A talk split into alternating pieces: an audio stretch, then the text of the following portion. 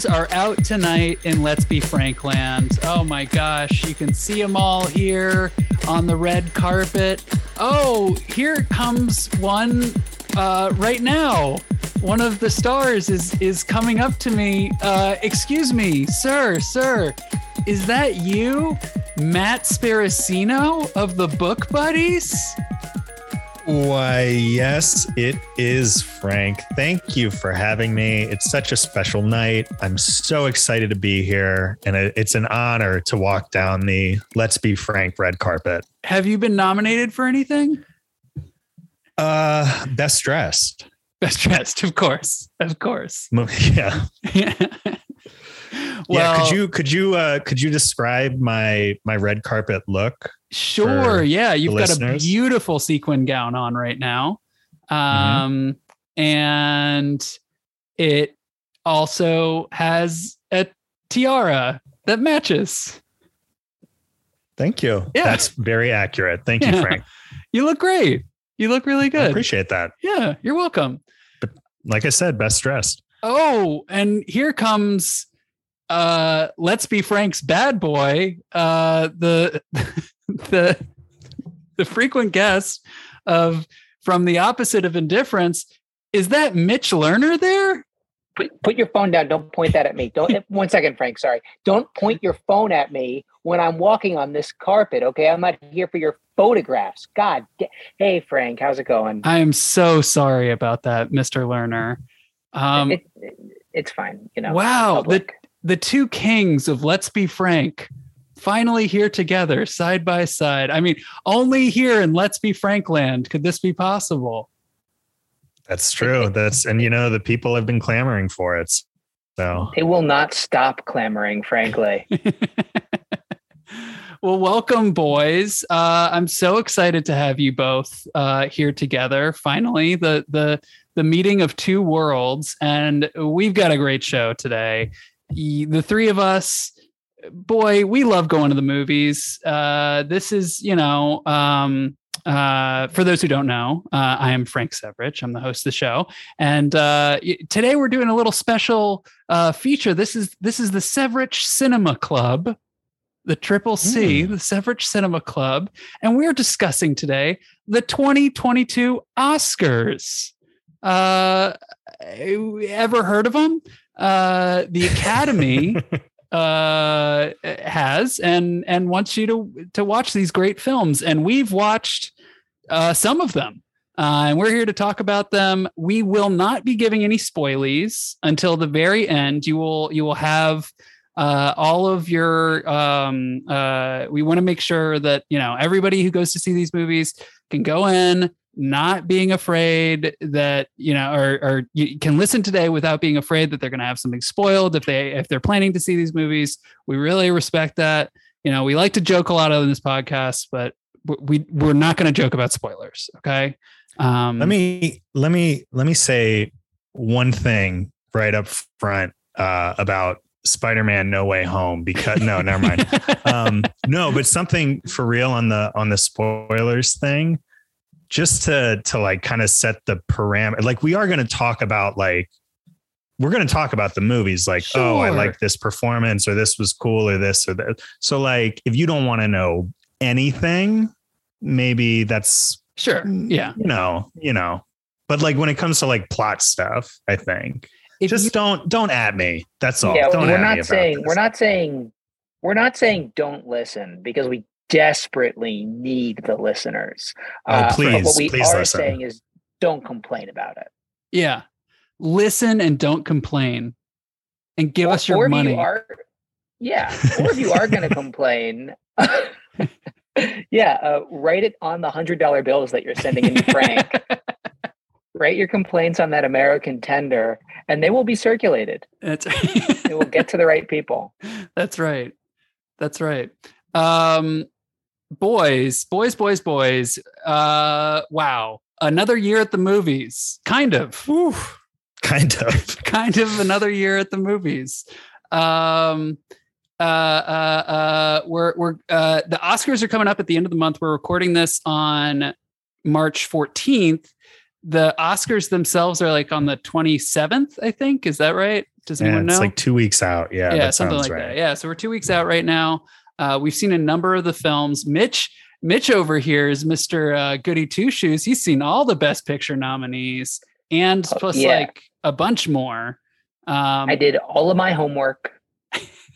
Uh, A lot more I than we that- did. well, but I actually I actually started going to the movie theater again uh Yeah. this year, like in the in the fall or something. Uh so so it was actually it was like eh, I'm glad that this came up because it just so happens that we're doing this, but I was actively going to the movies this year, which was such an amazing like welcome back. And like some of the experiences in the theater, I think actually impacted how much I liked the movie or not because I was able to give it my full attention and see it, you know, on these massive screens.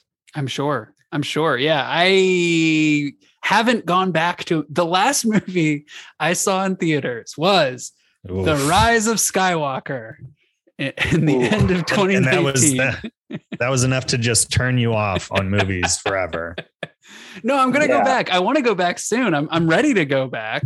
Uh, it just hasn't happened yet, and um, and I, I'm very jealous. I we'll, we'll get into it, but there are definitely some movies on this list that are like, oh man, would be so much better served if you were were, were in a theater.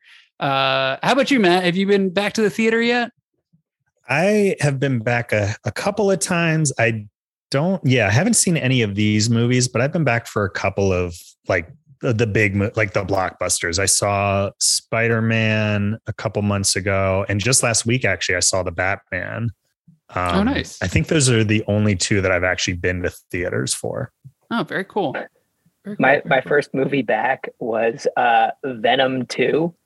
Oof. Let there Uh, be which- carnage. Yeah, which was such a great like trash movie theater experience. um just openly like guffawing with other adults while a kid played a video game in front of me Oh, uh, awesome. at the movie theater on his phone and his parents kept muting his phone and he kept turning the volume back up so after like 20 minutes the parent just stopped trying to mute it so I was just hearing these like sonic rings the whole time, like bing, bing, bing, bing, bing, bing, bing, bing, bing, bing, bing, bing, bing, bing, bing. and it it had no effect on watching Venom. I think I got the same exact. It probably Yeah, it enhanced it, if anything. Probably made it I a was gonna say better. of of all the movies, like yeah, I don't. I we watched that a couple weeks ago, and I feel like that wouldn't really uh, hurt it too much. You know, it's not like you were in there for I don't know what like Power of the Dog, one of these super serious movies. Power of the Dog Yeah, would be no, rough. it, it provided some much needed context for some of the things going on in Venom.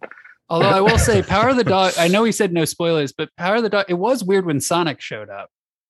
That was weird, Oof, but but that was weird. but it fit the the story and the narrative. You know, I wasn't Yeah, sure no, how they, they- were going to thread that needle, but they really did. They made it work. Yeah, yeah, It wasn't just gratuitous Sonic. right, right. Yes, It was I'm grounded excited. and real. Yeah. I'm excited to see kind of where we go in the in the Power of the Dog extended universe. You know, The Dogiverse. the Dogiverse. Yeah. Yeah. Well, Power of the Cat comes out next year. Mm-hmm. Yep. And then what's the third one? Uh, cat versus dog. Cat versus dog. Yeah. and they have to use their powers against each other. Mm-hmm. Mm-hmm. Cinema's oldest enemies. That's right. That's right. You know what would have been a fun one to see in theaters that I'm bummed I, I didn't get to see? I still haven't watched it. I think maybe out of out of sadness for having missed it. Godzilla versus Kong. That would have been so much fun last year. Was that last year? Yeah. Yeah. Oof. Last year. Yeah.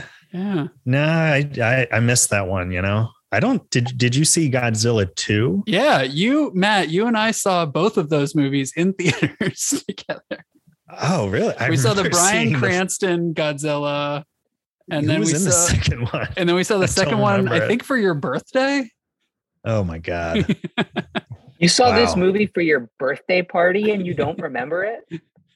No, who is the star of Godzilla two? Millie Bobby Godzilla, Brown. man. Oh yeah, and Godzilla. Yeah. it's right there in the name. Ugh, yeah, we're really we're hitting all the all the big ones. You know, Venom Two, Godzilla versus Kong. The Oscars are loaded this year. well, let's let's get into it a little bit more. Um, uh, uh, overall impressions this year. I mean, what are you guys thinking? What, what were you thinking coming into this Oscars season? Are you are you big Oscar lovers? Are you Oscar heads? Um, you know, how, how are you feeling now? Uh, I don't know. General thoughts. Yeah, I um. Well, first, uh, can we should can we uh list the ten movies? Sure. Yeah. uh, yeah. our, For best, best, picture, picture, movies. Sure. Yeah. Yeah. absolutely. And that'll actually that'll get us into uh, uh, a segment that we're going to do right after this. So for best picture, we have Belfast, Coda, Don't Look Up, Drive My Car, Dune, King Richard, Licorice Pizza, Nightmare Alley, The Power of the Dog, and West Side Story. Those are your 10 best picture movies this year. Very, very heavily weighted in the first part of the alphabet. That's what I've noticed. I noticed that too. Actually, I did notice that. That's a a lot of really season good Ds. point. Lot- Three uh, Ds. three D's in there. Yeah. Wow. Yeah. The first half of the alphabet is really, I mean, they got a good shot this year. Yeah, Yeah. yeah. For We got a really B in there. Making some noise. Yeah. And the B in best picture, too, of course. Mm-hmm. Yeah. And then there's a, a P movie with Power of the Dog. Well, Yeah, I mean, I, I guess overall impressions. and there's a B I- movie with I- Jerry Seinfeld. Well, I think that just about covers it. See you next year, everybody. Uh, go ahead. Go ahead, Matthew. Oh, I don't know what I was gonna say. oh, Um, okay. So I'll make I'll make something up. Uh, overall impressions of the field. Um, I think uh, so. I've seen most of the best picture movies. I've seen everything except Coda and Drive My Car.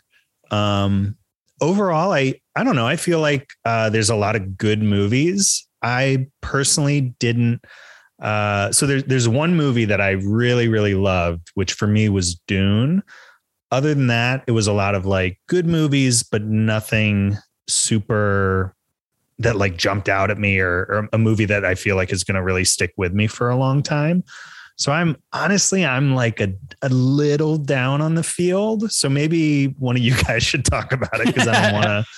I don't want to bring us down because people should watch these movies. There's some really, really Yeah. good movies in here. Yeah, there's some good movies just- in here. I, I will say I'm gonna I'm gonna leave Mitch for last because I think that he'll he'll he'll be the energy we need to get us into the next segment and and beyond. But I kind of share your your sentiment. Some of these some of these movies I feel like were a little I was a little overhyped for when I by the time I got to them. Um and they're overall are like it's a, it's a it's a pretty good batch, but I wouldn't say going back and look at looking at some years and and seeing like best picture nominees from from years in the past. You don't even have to go that far back. It's like, whoa, man. It was I, I think we're still kind of in the COVID Yeah, uh, I agree. You know, things getting pushed out, th- production schedules being weird, uh, stuff being delayed because of whatever logistical stuff. So I think that I, I think that's why it's kind of a a, a different sort of um, uh, slate here. You know, um, but. Uh, but there were also- there were some movies I really liked and, and really loved, and I'm excited to talk to you guys with uh, uh, or about. Mitch, what did you think? I thought, uh, well, just to hit on what you said real quick uh, Mhm. about like the the uh, pandemic and all that sort of stuff, the COVID stuff.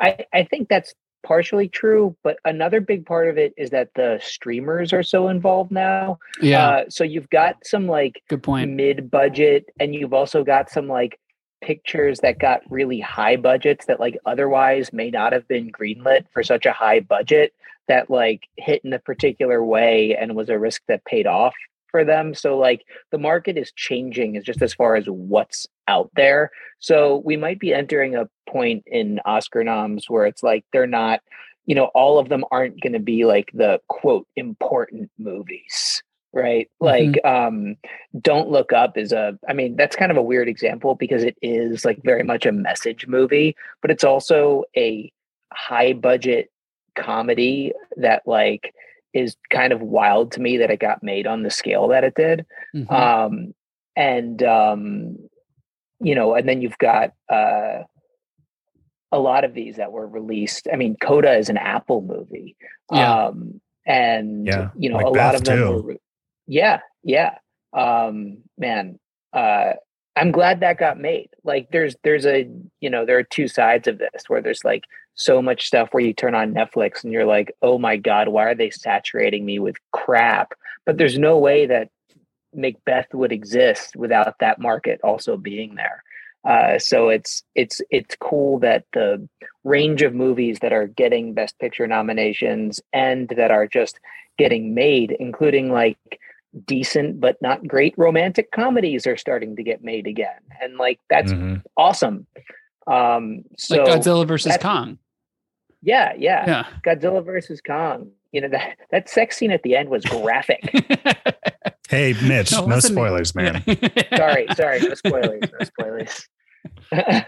Yeah I, I i i agree with you. I think um i don't know it's interesting looking at this list. There's kind of a like half the movies which are streamers like don't look up power of the dog and then the other half which i think had more kind of traditional theatrical releases. Um and like a, a couple that like i mentioned macbeth that that's not nominated for best picture but it got a, a few nominations tick tick boom is another um like recognized movie that didn't make it in a best picture but it's also from a streamer um yeah it's like this weird time with things um and I, I, I just want to say, Frank, what you said a few minutes ago about stuff being overhyped.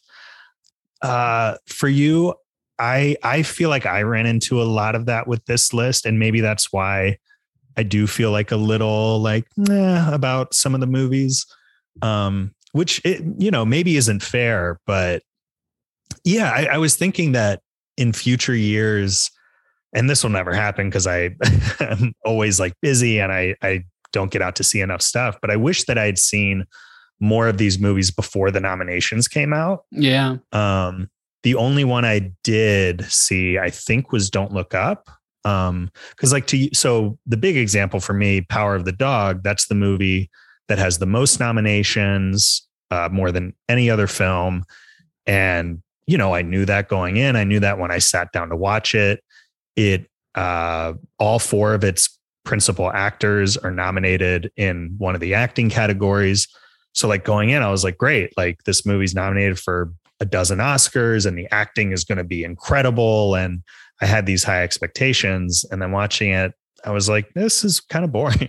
so yeah. I know. Yeah. It's it's funny how how that kind of stuff can really shape how you perceive something, perceive a movie. They didn't nominate the dog though. They they nominated all the actors, but they didn't nominate the dog, which I think is um anyway, okay. Uh dumb joke, terrible joke. I'm so sorry. Let's move on. We're gonna do a, a, brand new segment here on Let's Be Frank for the for the Severed Cinema Club. We're gonna do Mitch's Movie Mountain. Now, to explain this a little bit, Mitch has uh taken the liberty uh, the the duty, the responsibility of taking these best pictures uh, nominees as he has seen all of them, and he is going he is breaking them out into tiers. So we're going to go from the bottom all the way to the top of the mountain with these tiers. Uh, Mitch, uh, I, I I lead you. You, you are our our Sherpa. Lead us up Mitch's movie mountain. All right. Yeah. Make sure you've got your uh, uh, your crampons on your boots because we're going to walk all the way up here through mm-hmm. some murky terrain. You want me to uh, put tampons on my boots? Yeah, yeah, man. Um, do, do it. Get get all that moisture into your shoes. You're going to need okay. them for later when we're in the deserts of Arrakis on Dune. you're going to need that moisture. Uh, so make make sure to, to to carry that with you. Um, so uh, yeah, so I, these are these are arranged in like three tiers of uh, of movie. And I just want to say right at the offset uh, that uh, I would happily work with any of these filmmakers. Uh, I want to. oh yeah, we're all available. Yeah, this is. Oh, definitely. That's a yeah. really good point. Yeah, yeah. You know, if it if it sounds like I'm being dismissive of a movie, it's just No, you know in comparison with other movies that Sure. are also great. So Yes. uh, don't be offended, James Cameron. Um, who I assume directed one of these monsters. Um, Okay. All right. Um, so so from the bottom from the bottom to the top, my tier three um, is uh, the power of the dog, don't look up, and West Side Story. Whoa. So Okay. I, and I want to make like a disclaimer here. West Side Story was an incredibly made film and it was like beautiful to watch. I just I don't really like the source material. Mitch hates so- musicals. I'm I don't well we'll get to Tick Tick Boom, which I really enjoyed. Oh, cool. Um, but but for whatever reason, West Side Story, like it was an incredible achievement. The colors were incredible. Like we'll get into Gorgeous. it later. Like I really liked a lot about it. But as an entire movie watching experience, it's just like Sondheim's never really done it for me. So Yeah. that's you know that's that. Um, and then so the that's the power of the dog. Don't look up in West Side Story. Tier two, which is just that big middle of the pack here, is Nightmare Alley, Coda, Drive My Car, and Belfast. Um, I I thought all of those movies were like there's some stuff I loved about it, some stuff that I thought was um, uh, not perfect about them, but uh, but like they're all worthy nominees. I don't know. Um, maybe these are the ones that I just don't have the strongest opinions about. Where I'm like, all right, they're right in the middle. Um, but uh, but I liked them better than tier three. Um, and then so that was Nightmare Alley, Coda, Drive My Car, and Belfast. Oh shit. Um, King Richard is also in there. King Richard's on the Oh. top of it, but King Richard is in there. Uh, so at the top of tier two is King Richard. Uh, and then uh, my final tier, tier one, where uh, uh, you better have those crampons on your boots because we're on the snow cap of the mountain. Um, we've got uh, Licorice Pizza and Dune, and also a movie that was not nominated for Best Picture, which I needed to put in there because The Worst Person in the World was the best movie that I saw this year. I would say I would rank it as the worst person in the world, Dune, and then like a little drop off, Licorice Pizza were my top three movies of the year. And like it blows my mind that the worst person in the world wasn't nominated. We can get into that later, but as far as the nominated movies go, Dune and Licorice Pizza are my tier one. Wow, that was that was phenomenal. That was very moving. Very well done. Thank you so much, Mitch, for doing that. Um, Mitch deserves an Oscar. Mitch deserves doing an that. Oscar for that. Yeah. I'm fucking exhausted. Mitch, what was what was what was at the bottom of tier three? What was your last? the power of the dog. I okay, really let's like it. start. Let's start I love it. Let's start Let's get there. into it. Okay, so Power of the Dog, as Matt said, we are not going to spoil. We're not going to spoil any of these movies. So We'll you- spoil it later, but not right now. we are going to have a spoiler section at, At the, the end, of the end, at the podcast. end. You will be very warned when that happens. Okay. Um let's talk about Power of the Dog. So for those who haven't seen it, just like a I'll do a, like a one sentence intro or summation of what it is and we can rotate who does this for each movie. Power of the Dog is a movie about a um like a western cattle farmer slash rancher who um uh ha- ha- has has some secrets and uh he is um uh struggling to keep his family together uh kind of amidst a very bleak 1920s uh brutal montana life. Is that an accurate summation of what that movie is guys? It might as well be because it, the the pacing Who- just about matched it. Frank, who because I, I think this would be helpful um, in like describing this movie. Who directed it and who is like the star of the movie? Jane Cam- Campion, I believe is how you pronounce her name. Uh, directed it, and then Benedict Cumberbatch is the star of this film. We've got Kirsten Dunst, uh, Dunstan and up all over the place. Mhm. Dunst gets drunk in this one. Uh, Oh, yeah. that's I don't think that's a spoiler, but uh, because she just does at, at one point. She gets drunk. Um, Dunst is Jesse drunk. Plemons is in there. Jesse he got Plemons. nominated. Real life Um, couple, Plemons and Dunst. Power couple. There's a there's Oh, a- yeah. another guy in the movie. It was it was I it was the first one I saw because all the nominations had come out and there's 12 nominations. I was like, ah, Power of the Dog. Gotta see this movie. And then I watched it, me and my fiance, and then at the end of it, we were like, huh. Okay, like that was pretty yeah, good. fine. Yeah. Yeah. Yeah. Um I it's very patient. It's very um the score is fantastic. Great Johnny Yeah, Greenwood are- score. What did we like about the movie? Because I liked the movie. I liked the the score as well, and I liked. um The I- it- it landscape was well photography wa- for me. Yeah, it was well directed. There was some beautiful, beautiful landscape shots, and and not just that. I thought, I, I thought she, I thought it was well directed. Like it definitely like built tension. Yeah. And, um. Yeah. It, Those- it was a beautiful movie. Mhm. Yeah. It was gorgeous. Oh, and Yeah, the ho- uh, hog alert, hog alert. You get to see Benedict Cumberbatch's. Uh, sorry, I didn't mean to pronounce his name wrong there. Uh, Benedict Cumberbatch's hog. You get to see his hog for for a second in this one. So a second, Yeah. not not long enough. The not the only duration. hog, not the, The only hog we get to hog. see. Yeah, yeah. You get that Oh, old yeah? pause button involved, and you can take a look as long as you want.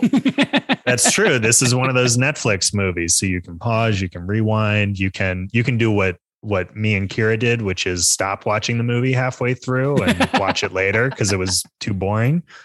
You, it's all in your hands with the power of the dog. uh, yeah. What what did you think about it, Matt?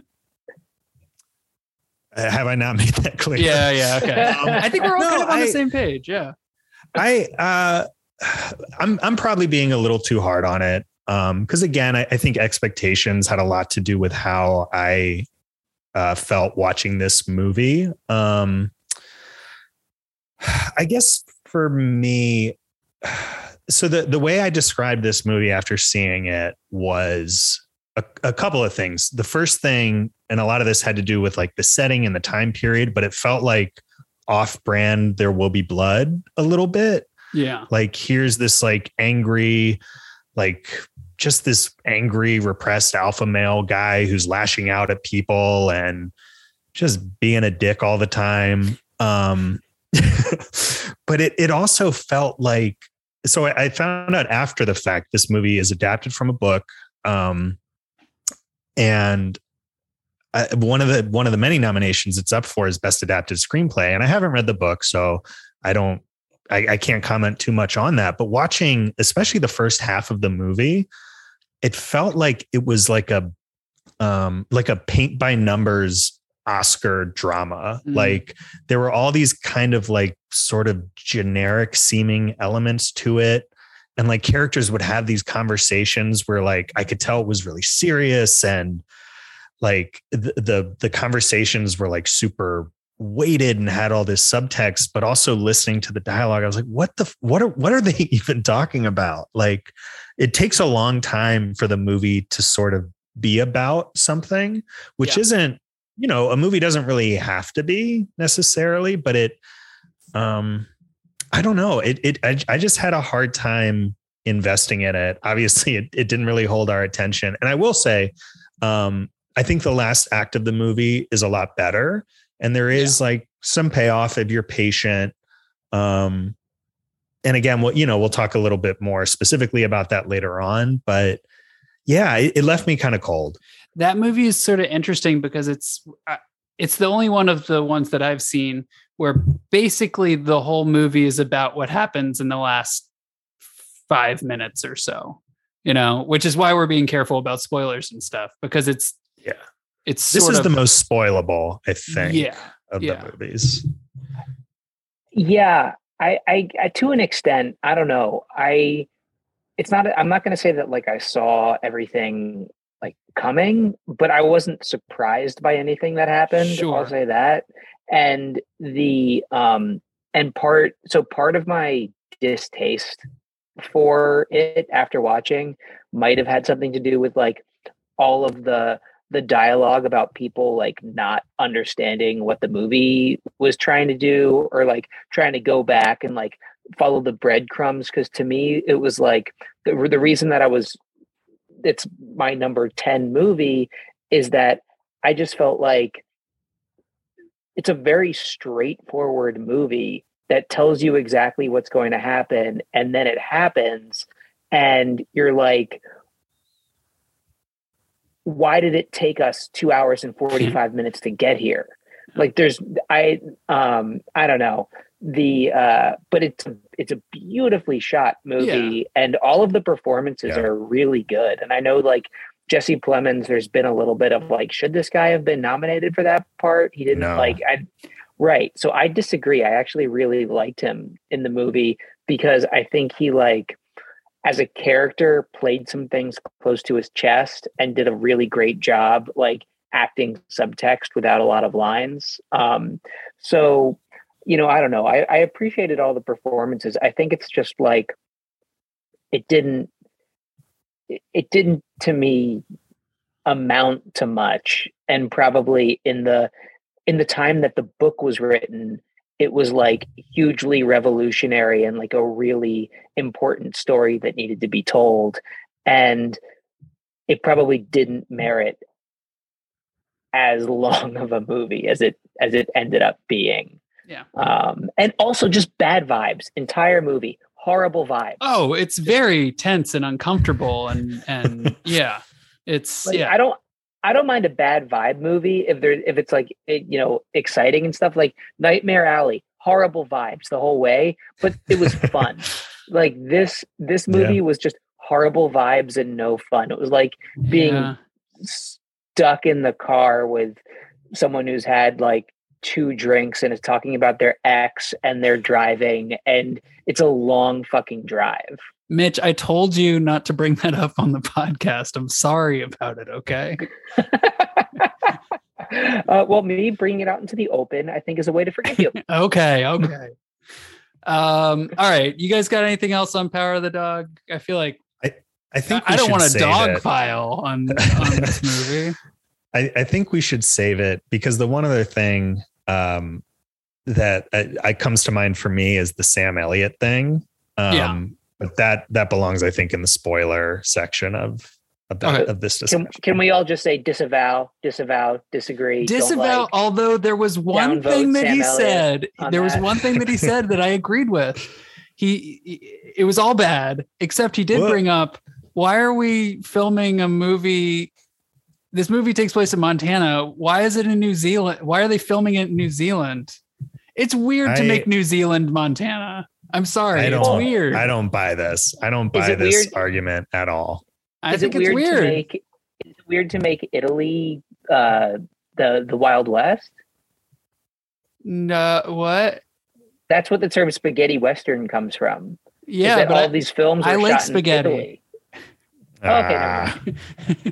Or no, like, you're right. you no, no. I think there's something there, but but I do like um I don't know. I like the uh maybe maybe that's just being uh nationalistic or whatever, but it would have been cool to see the the rugged I've never been to Montana. I'd like to spend some time there, you know? I mean, Montana's Frank, awesome. don't Yeah. don't apologize. Like nationalism is very in right now, so you know that it's it's You're good. right. You're going with the you're going with the flow. I'm going with I don't, it's I do think there's uh there's definitely merit to filming a movie on location. I think a lot of movies suffer for not doing that. Um but like I, watching the movie, did you ever question that it was not, like did you ever feel like I don't know if this is Montana? well, I already had heard the Sam Elliott comments before I saw the movie, so Yeah. Yeah. Yeah, I don't know. I, I it's it's way more common for a movie to be filmed somewhere that it isn't taking place than the opposite. So like. I again, I I don't know. We maybe should should save it uh for a little bit later, but like I for me it felt like um he was looking for reasons to criticize it. oh, for Um, sure, yeah. And didn't yeah. seem to get the movie either. That's that's the other thing. uh, And yeah. sort of made himself sound like he yeah anyway he made him Yeah, sound like a, self sound like a hateful person which I, he's probably not but he made him sound self sound like he's like i don't know I like how because of Sam Elliott's mustache and acting resume, we're all just like, yeah, like Sam Elliott, he was herding cattle in the 1920s. He knows what it was yeah like. yeah like, exactly like we're all just like, yeah, he's and uh, you know, he probably knows better than anyone else, he but does he's he's just like this authority on the old west, like he fucking lived through it. well don't look now because we're going to talk about don't look up uh, i did not see this movie because i did uh, not want to watch a movie about denialism after living through the last six years. And a friend of mine said I should skip it if that's how I felt. So I'm going to let you guys talk about this movie. Oof. Mitch, what uh what do And you And I love? Adam. Because- Oh, I should also say I love Adam McKay. Love him. I thought The Big Short was fantastic. Vice was kind of disappointing for me, if I'm being honest. I saw it in theaters. I was sort of let down by it. I was really excited for this movie before it came out, and then like hearing stuff about it, I was like, I don't know if I don't know. I don't know if this one's for me. So yeah. Uh, Mitch, why why is this in the third? What, we got to name these tiers: tier three, two, one. Uh, maybe uh, Oh, yeah. like it, love it, like it, love it, gotta have it. We could do the old. Yeah. Goldstone. Okay. There you go. It's Yeah, It's, all yeah. The like it tier. Yeah. Um, yeah. Yeah. so it's the again, like it tier then. Like Jane, Jane Campion, Adam McKay cast us in your movies. They're not bad. We just like them. Yeah. Um. So this Yeah, was exactly. this was in the like it tier for you. Don't look up for me is a lot closer to the top. So what did you think about this movie? I I like. oh, can you give a one sentence summary for people who haven't seen it? Oh, yeah. Uh, so uh, Leonardo DiCaprio plays um, a uh, you know a star scientist, an astronomer, someone who who you know, and a, and a, and a teacher, professor, and uh, he and his um, his student uh, end up uh, finding that there is an asteroid that is going to uh, hit the Earth, and there's really nothing that we can do about it. Um, and they have to then go to uh, tell the president uh, and and let you know the national security apparatus know. And uh, the president, who's played by uh, Meryl Streep, is very dismissive. Um, and basically, politics and greed get in the way of stopping this uh, asteroid that is falling towards the sky. And it is a social commentary uh, comedy about that. Um, so the asteroid is a stand-in for climate denialism and for um, you know you could say for anti-science people about the um, uh, pandemic as well. But the movie was planned before the pandemic, so sort of an evergreen premise there. yeah, Um, it. Yeah, what'd you what'd you think watching the movie? Uh, so so i liked a lot about it i liked you know gener- generally the message um i thought it was pretty funny at times um uh, my one critique about the movie that i think sort of like sums up why i didn't love it is that um if you're making a movie that's premised around the public being stupid you're probably going to end up talking down to the public when you make the movie. And i feel like point. he did um and it was just like a little bit dumber than it should have been.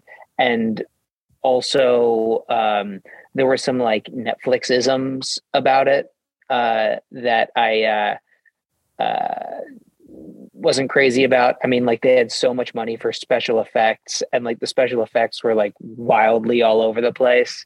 Um and uh i, I, I don't know. Um it just it felt like it was hitting the hammer over the you know it was what uh, hitting the nail on the head a little bit too hard. And so again sort of by the end of it there are no uh there all of the all of the juice had been squeezed out of the movie and then there was still a bunch of movie left. Um so that's my that's my critique of it.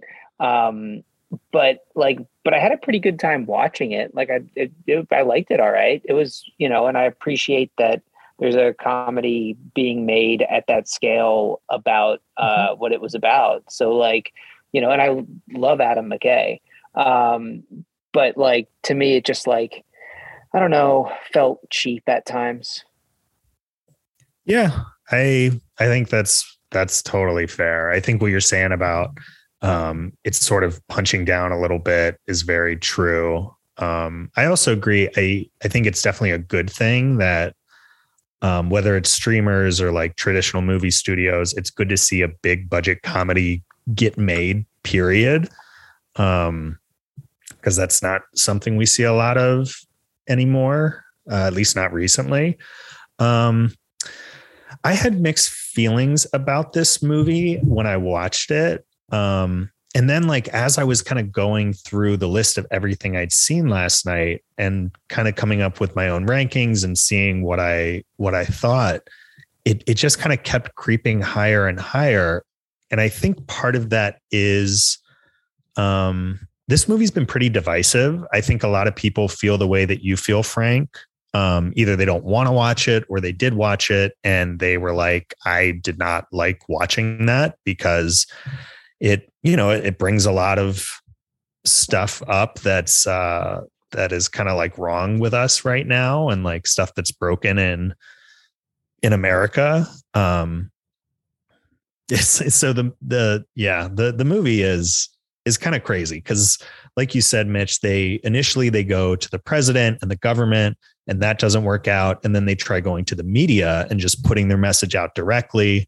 That doesn't really work out and they they just kind of continually run into these barriers uh, to people who are just kind of will do anything to shut out the reality of what's happening.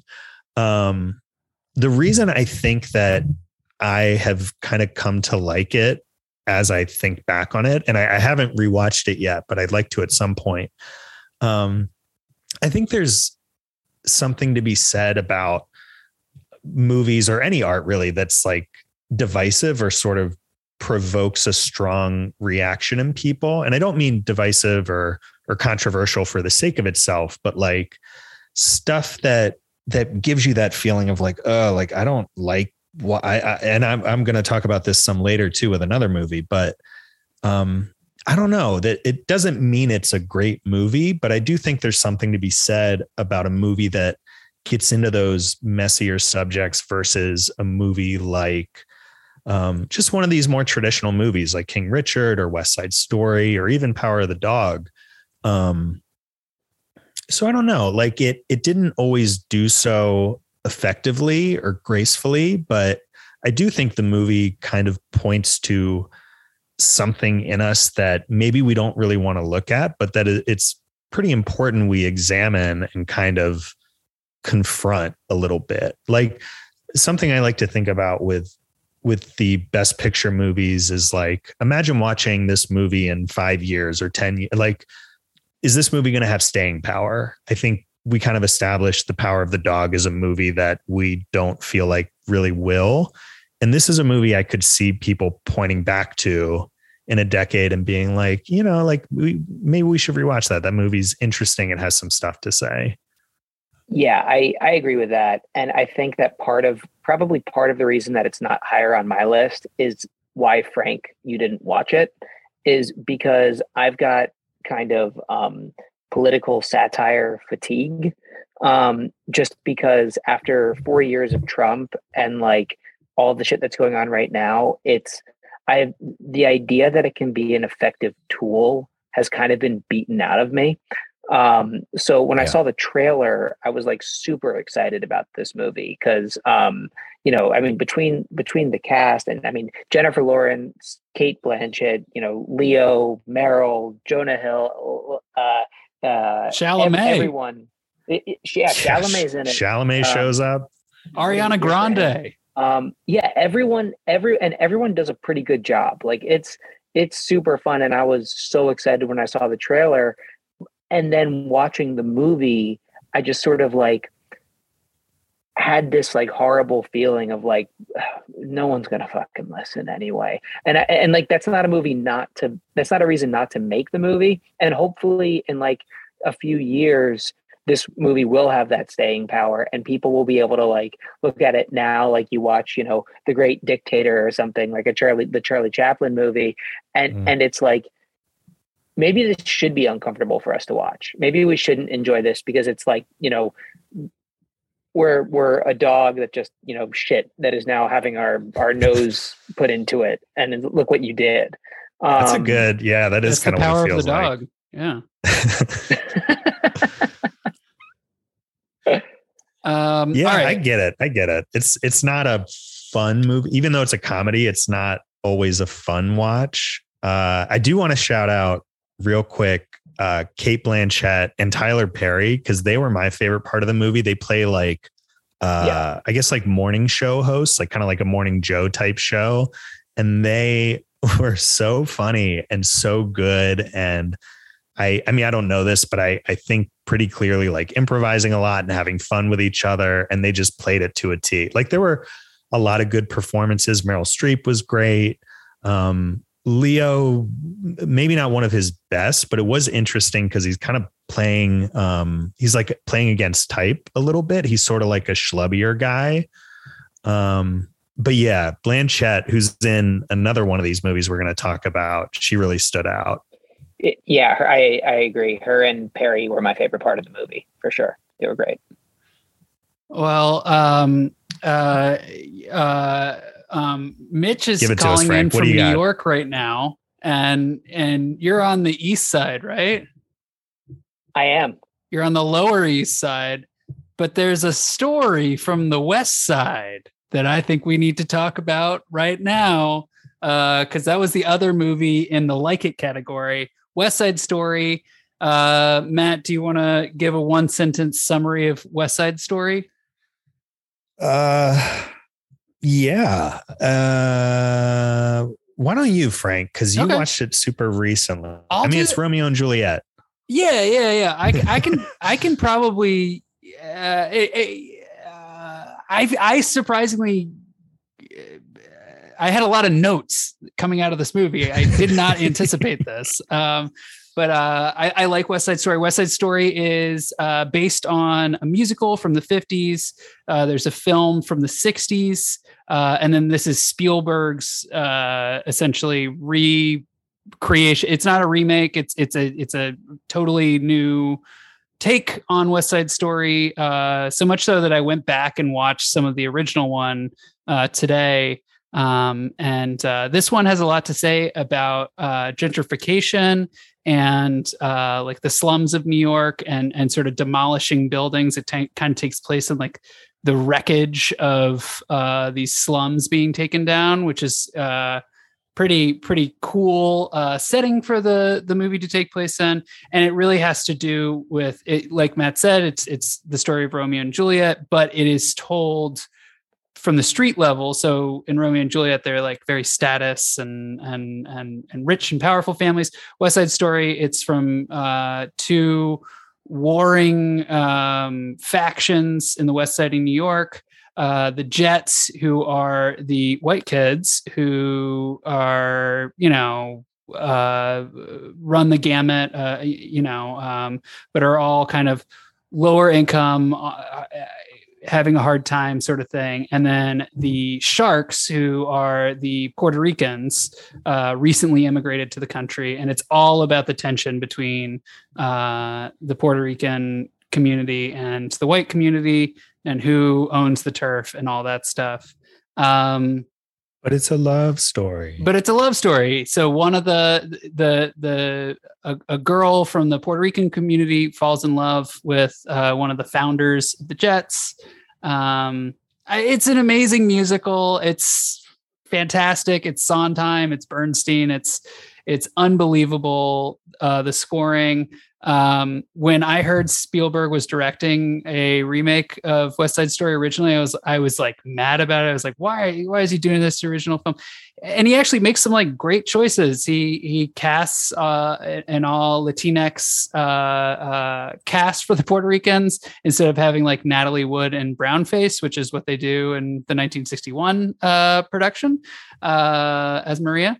Um, it, it's it's pretty bad. Uh, it doesn't hold up great, um, and uh, a lot of the Spanish dialogue is is is there um, and is not subtitled. No subtitles. Uh, yeah, no subtitles. Re- really, yeah. really nice. Um, it was beautiful. The music was great. The choreography was fantastic.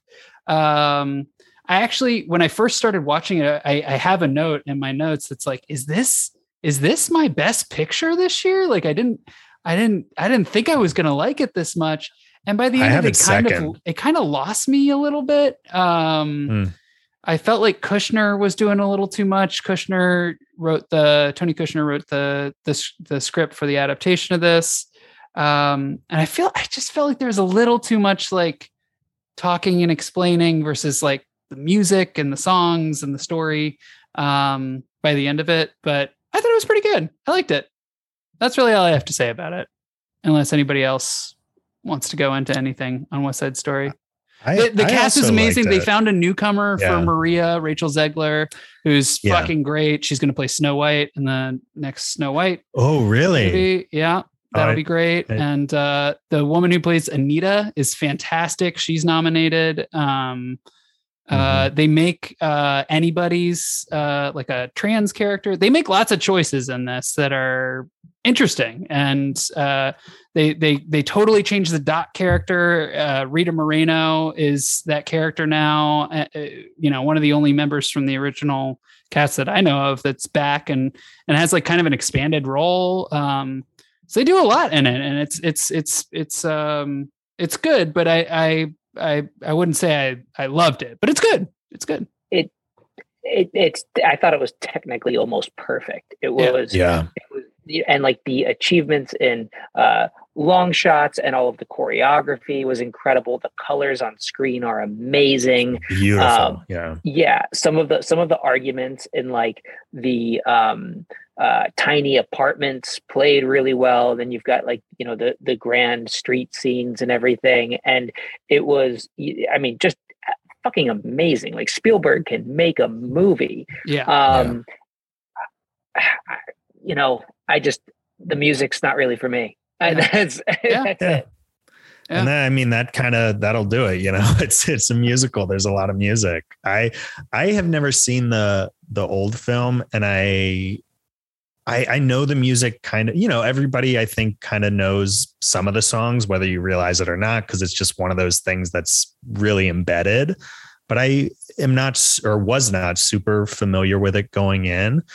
And uh, yeah, I, I liked it. Like the music, uh, like it's not my favorite musical, but it was good enough that it let me enjoy the things about it that I really loved, which you guys have mentioned. The direction was awesome. Spielberg is uh, is nominated for best director. I I mean I don't know. We're not really here to predict who's going to win. I've I've been trying to kind of tune some of that stuff out this year, but I think he would be super diver- deserving because he did an incredible job. And then the performances. Um, uh, Rachel Zegler is that her name? Mm-hmm. The girl who plays Maria. She was fantastic. She was so good. Um, the the woman who played Anita, you've already mentioned. Um, Ariana the guy, DeBose. Yes, DeBose, yeah. yeah. Thank you. She was fantastic. Um, and then the guy, is it Riff? Who's the Mercutio guy? Yeah, John Mulaney. I thought what? I thought Riff looked yeah, a lot he, like John Mulaney. And sounded like Mulaney yeah, doing a hey, character. Did actually. Yeah, yeah. That was distracting to me. You guys, I'm glad you saw that too. I have a note that I'm, I'm like, is Riff John Mulaney? Like, what's going on right now? that would have been an interesting choice. Yeah. He was good though, wasn't he? He was great. Yeah, great riff. Yeah, and uh, yeah, it was it was really great acting. I I'm really surprised I, I don't know if I can say I was surprised because so best actress category, we've talked about this a little bit already pre-recording, but I haven't seen any of the performances in best actress because something I realized watching these movies is uh, none of those performances are reflected in the best picture category. Um, so I I haven't seen any of them, but uh, the fact that she wasn't nominated felt strange to me. Who wasn't Um, nominated? Rachel Maria. Zegler. Sorry, Oh, yeah, oh, Maria, oh, oh, yeah. because she was. And again, I, I don't know. I I kind of already regret saying this because I feel like when you say something like that, you gotta be like, oh, well, this is who I would bump out. But I mean, she was fantastic. She was so good. Yeah, Um, great. and I, I felt the same way. I know we're going to get to Licorice Pizza later, but I felt the same way about Alana Haim, who's the star of that movie. Like, yeah, fantastic performance. But anyways, yeah, West Side Story I liked. It was it was up there for me. West Side Story. Um, let's go to the Love It category now. Uh, I believe the next one is Nightmare Alley. Is that correct, Mitch? That's right. right. We've all seen this one. We are not going to spoil you this one until the end, uh, so you all are good. But Cate Blanchett is in it, so that's, uh, I guess, a little bit of a spoiler um, that you No, could get not. from looking at the poster. Uh, does- Yeah. do one of you want to give like a one sentence summary of what Nightmare Alley is? Uh yeah, it's uh so it's a remake. It's a remake of a movie from the 40s of the same name. Um it's directed by Guillermo del Toro and uh stars Bradley Cooper. Bradley Cooper is this guy who kind of has a mysterious past and he becomes at the beginning of the movie a carny. He like joins a carnival and starts working at the carnival and eventually sort of goes from like just being like an extra set of hands helping out to someone who's actually learning how to do some of the performance aspects and uh, basically becomes like a like glorified grifter i guess uh, would be a good way to put it um, Like a mind it- reader, clairvoyant type. Yeah, Yeah. he's playing the part of yeah, exactly, like reading minds and um kind of like calling up spirits from the dead and claiming to commune with the dead and um yeah, and it, it's sort of about his like rise in this world and what it does to him and his relationships and you know being del toro it's got some sort of horror and fantastical elements too um yeah did i miss anything mitch It, it's basically a, a carny Twilight Zone rags to riches story. Yeah. That's great. Yeah, That's great. that's great. It it reminded me uh, of the Prestige a lot at Mm. times, especially in the second half. Um, yeah, no, that's a good way to put it. Um, it's it's super. I thought it was super fun. I saw the black and white version in the theater. Oh, theater. cool. I know they released that later, and it was it really fit the vibe of the movie. Yeah. Um, so I Oh, haven't wow. seen it in color. Um, but I thought Willem Dafoe should have been nominated for a Yeah, best supporting actor. he was great. He was he was great. great. yeah. he was really good. he was um, doing a lot of work in that. Another another great cast, Toni Collette. She didn't have a, a ton to do, but she's in this movie. Blanchett, obviously. Um, yeah, I agree about Dafoe. It's funny you say that about black and white because I watched this movie after watching um Belfast, which is in black and white. And my like immediately from the first frame, I was like, oh, this is so great, like so colorful. I hey guys, Um, ask me ask me my review on Nightmare Alley. Frank, what was your review on Nightmare Alley? It's pretty good. I agree. That's Yeah. that's how I felt about it. Like It was pretty good. afterwards, Chelsea, my fiance was like, "What'd you think of it?" I was like, "It's pretty good." Yeah. Yeah. Not yeah. Like I feel like I don't know. I didn't I didn't see Shape of Water a few years ago, but I've seen a lot of his movies and I I feel like it was kind of Oh. exactly what I expected. Hog alert in this one too, though. You get to see Bradley Cooper's hog Really? What was that? in the bathtub. Oh, You- you s- well.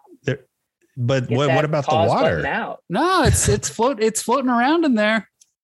floating Oh. around? I did not notice. I did not Got a notice. floating hog. Yeah, floating hog.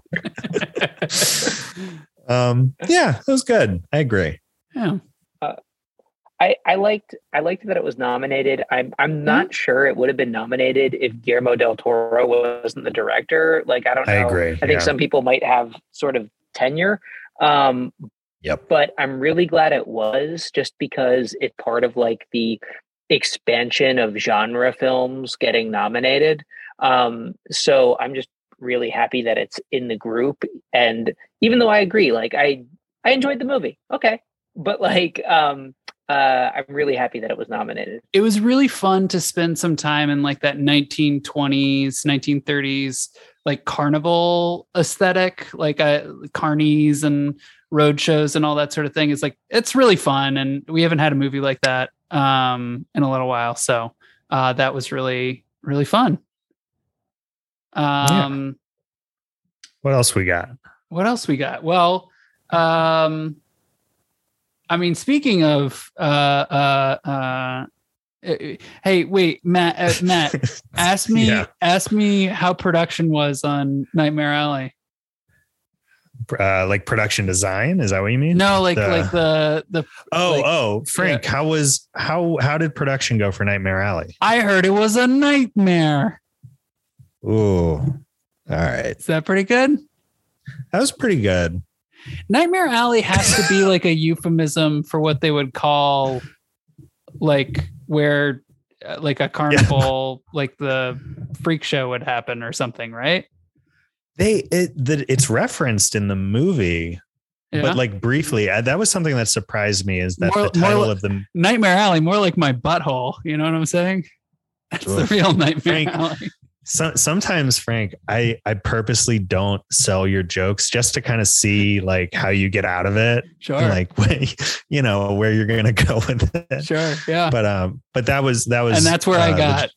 that's where you got That's where I got with it. Yeah. Mitch. Oh yeah, Frank. Frank just dropped some good butthole jokes on us. It's The audience didn't know this, but Mitch went to to go pee for a second. Um, Uh, yeah. They may have noticed something was up. That's my that's my fault. I outed you, Mitch. I'm sorry. no, that's That's- okay. That's all right. I have uh, a little hot tip for you, a little bit of hot Hollywood goss for you all the way out there. Mitch Lerner has a weak bladder. Production budget skyrocket just to let this guy stop. We've we've missed the golden hour shot like a bunch of times just because this guy's got to go pee. Golden Uh, hour in more ways than one. magic magic hour. Oh no. What have we done? Oh no. Well, uh, let's get into what I've heard is a delightful picture that only Mitch has seen. So I, I don't think we'll spend a lot of time with it. But Coda. Yeah. Uh, so Coda is about um, a, uh, a Coda who's a child of uh, deaf adults. Um, and she uh, likes to sing. Um, let me let me start this again. Uh, so Coda, um, Coda is a movie about uh, a family where the parents and one of the brothers is deaf, and the only person who's not is the daughter. And um, she has sort of a uh, coming of age story of um, uh, wanting to sing in school while her family uh, is um, very like working class um, uh, fishermen uh, off of uh, you know in Massachusetts. Um, so it's this like these two worlds that she's in uh, her world at school where she can sing and like is like loving doing that and you know has a romantic interest with this boy and then also the world of her family in which uh, they've come to depend on her for uh, interpreting um, interpreting them to the to you know the non-deaf community and uh, their needs in their like fishing business and the sort of tension between that as she's reaching college age Mm. uh, and that's what coda is about and it's a movie that um eh, these these middle movies these love it movies i like i, I sort of uh, three through seven is not like it's not exactly like i like this one more than that one than that one they're all sort of grouped in there. Because i thought coda was was really good. Uh the performances again are are almost all great. Uh, and uh, Troy Kotsur, who plays the uh, the father in the family, uh, I think he, I think he will. He should win Best Supporting Actor. He's incredible. Mm. Uh, Marlee Matlin plays uh, the mother in the family, um, and it's it's a really moving movie. Um, there are a couple of like cliches and tropes in it that like frustrated me a little bit, and some some plot hole type things that are just there. But I think the movie uh, is is sweet enough and um, uh, a sort of honest enough in a way, even with those things in there, for it to overcome it. And it's just a it's, it's that's a movie that like show your parents. You know, your mm-hmm. parents are going to love it, and it's good for kids. It's like all all the generations can watch that movie, and uh, it's very it's pleasant. It's moving. Um, I have it in the uh, mid tier, not the top tier, just because there are some like just massive writing things that I can't quite get past. But I think like people will generally love this movie. What I heard is that it is uh it's a movie you've seen before it's like a coming of age story but the context in which it takes place you haven't seen before you haven't seen you know a hearing child in a in a deaf family who's like their primary you know ways of interacting you know and and and that that is that's really the the pleasure of watching that movie is it's a new way of telling a story that you're familiar with um and it, it it's worth seeing for those performances and such. Yeah and all all three of the actors who are playing deaf people are deaf um and the daughter who sings uh sings beautifully acts well learned sign language was on a fishing boat with them. Oh and it turns out I found out after the movie she's English. Wow. And she wasn't nominated for Best Actress. Well, crikey, so governor. I don't, know. Josh, right? No, I don't know what the hell that was about. Um, but uh, but she should have been nominated. I'm glad Troy Kotsur was because he was awesome. And you know, there's a moment in that movie where like if you're not crying, you're probably dead. um, well, speaking of other cry movies that might make you cry, Drive My Car, I believe, was next in your rankings. Uh, this is a movie Mitch and I have both seen. Uh, I put you on the spot for the last one, so I'll try to do a one sentence synopsis on this. And honestly, I think that this is one of those movies where the less you know going in, the better. Uh, I it's a movie about a man in Japan who is an actor and his relationship with his wife and um, dealing with some trauma and yeah it's a it's a long movie. It's like three hours but it's beautiful. It's in japan some beautiful landscape photography. There's some really cool language stuff in it. Um you know, other than hearing Japanese all the time, which is great. But they have they have uh, Korean actors in it. They have uh, Korean sign language in it. They have English in it. So there's some really cool um, language switching uh, in the movie. It's based on a Murakami uh, uh, short story who who's an author I loved, which is why I really wanted to see this. It's a 40 page short story that they turned into a three hour movie, which kind of feels like they took like all the like expediency of of what I assume is like you know a short story that kind of moves along pretty quick, and then and then kind of teased it out like in reverse for this movie, which I think is kind of interesting. Um, it's it's a really lovely like kind of odd couple story. Um, a lot of people dealing with like some pretty dark things. It's not a movie like Power of the Dog where it feels really long and it's like when is something going to happen? Because like things happen in it. Like there's moments where things move forward and things change and all that. Um, and I really liked it. I really liked it. I thought it was I thought it was really nice.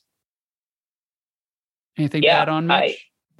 I, um, as far as like summary goes, uh, no, I think you you got it. Um, my feelings about the movie were that it was um, really uh, it, you know, beautiful movie, really well done. Um, like with a lot of great we talked about this a little bit a lot of great acting stuff in it. There's Yeah. you know there's waiting for godot is in there. There's a lot of stuff about chekhov and like some really interesting stuff. I couldn't get over the fact that like this guy should have been playing uh, astrov not vanya um just, Yes. just based on like age and type. And i was like what is happening here? Yes. um but uh but it worked so much better thematically that he was playing vanya. Um but the no the movies the movies great and it's just a very yeah very slow like um uh very slow uh slow moving but like sort of pays off and and you, there's emotional payoffs and everything. And i like one thing i couldn't get over watching it though was like i'm like how how was this how was this nominated for best picture and the worst person in the world not because like i Mm. love that it was a, a foreign language film that that got in there um but like if it was going to be one i cannot believe it wasn't the worst person in the world um but i don't know this yeah this movie was very good Yeah, that's very good. And I think we should move on to another very good movie, Belfast, from our friend Kenneth Branagh. yeah Kenneth, why don't you take it away? All right then. Uh, no, I've never seen it. I, I don't know what he sounds like. I uh, um, yeah, I- I'll give you a quick uh, quick old Belfast. Um, this is an interesting one because I I was not a big fan of this movie. Mitch, I think you liked it a little more than I did. But Belfast, Would you have it in the like it tier for you? Yes, Belfast. Um, Belfast, I think, is at the bottom of my rankings. Was it Bell Um, Slow or was it Belfast? Like It wasn't slow. It's It's actually Okay. so. honestly, I had sort of made up my mind not to watch this movie, and then I saw it was ninety minutes. So I was like, "All right, uh, whatever, I'll watch it." So many of these movies are like two and a half Yeah. hours to three hours, so I was like, "I'll just knock it out." Um, but Belfast is uh, written and directed by Kenneth. Is it Branagh? Branagh? Bran- that whatever. one that's the guy yeah, yeah. him. That's the guy. Um, and it's basically like an autobiographical story about his childhood. So he grew up in Belfast in Ireland in the 60s. And that's what the movie's about. It's about this kid who's like, um, I don't know, eight or nine years old. Um, and it's a really simple movie. It's it's just about the kid and his family. He lives with his parents, his brother, and his grandparents and it's just kind of like a coming of age story and it takes place during the uh, troubles which is not a historic event that i'm super familiar with but from my understanding it um, was like this conflict that this internal conflict in northern ireland that uh, went on for i think several decades between catholics and protestants and between um, I, I don't know what the terms are but folks who want Ireland to be part of the UK versus folks who wanted Ireland to be more autonomous. So it's sort of like seeing this like violent conflict and this time of tension through the eyes of this child. It's also in black and white. Um, yeah, it, it was a fine movie. I I sort of made up my mind that I wasn't going to like it because Branagh sort of I haven't really seen any of his movies, but for some reason I have this dislike of him. I don't really know why. Um, but yeah, I, I was just like, I don't care about this movie. I don't like it was Not a it's fine. Gilderoy It- it was- Lockhart fan, I, I take it. I I mean, God, I Not a big- that's a whole nother Not a big That's a uh, whole, Chamber of uh, Secrets. a whole other story, but I don't really like any of those movies very much. Whoa. And honestly, I I know this because I looked up his IMDb page, but I could not have told you that he was Gilderoy Lockhart. I had no idea. Um, yeah, beautiful movie, very well directed. Um, great like composition. Also, we've talked a lot about landscape photography, but this movie's got uh, a lot of that as well. I don't know what Mitch. What do you think? I know you liked it a little bit more. I, I liked it. Yeah, I did. I, I won't belabor like the the point on it, but basically, it's it's this high up there for me because uh, it made me weep. Um, I I found something really, really moving about the entire movie. Um, you know, this people's lives are in danger. The neighborhood is in danger, uh, um, uh, and there's there's real uh, sort of like illogical, almost civil war happening around this family.